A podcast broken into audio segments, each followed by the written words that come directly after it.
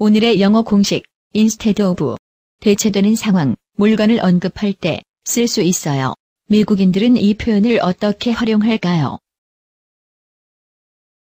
Um, one of the best ways to learn any language is just to fully immerse yourself.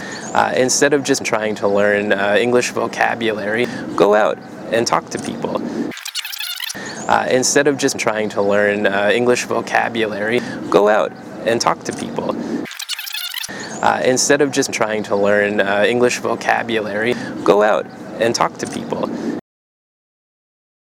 and you have your own dean and master who are administrators for the university that you can contact directly instead of having to go through the bureaucracy. That you can contact directly instead of having to go through the bureaucracy. That you can contact directly instead of having to go through the bureaucracy And I also love to do uh, adventure races or uh, triathlons. So, like off road triathlons where you mountain bike and trail run instead of doing it on the street. And trail run instead of doing it on the street. And trail run instead of doing it on the street. 이제 슬슬 감이 오시지요? 감을 실력으로 굳혀볼까요? 미국인 선생님의 쪽집게 강의를 들어보세요. The instead of pattern is a really good way to suggest an alternative. When you say instead of, what you mean is let's do something else. 그럼 다시 한번 미국인들의 인터뷰를 들어볼까요?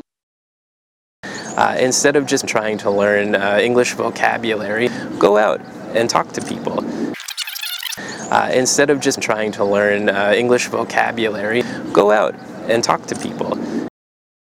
that you can contact directly instead of having to go through the bureaucracy that you can contact directly instead of having to go through the bureaucracy And trail run instead of doing it on the street.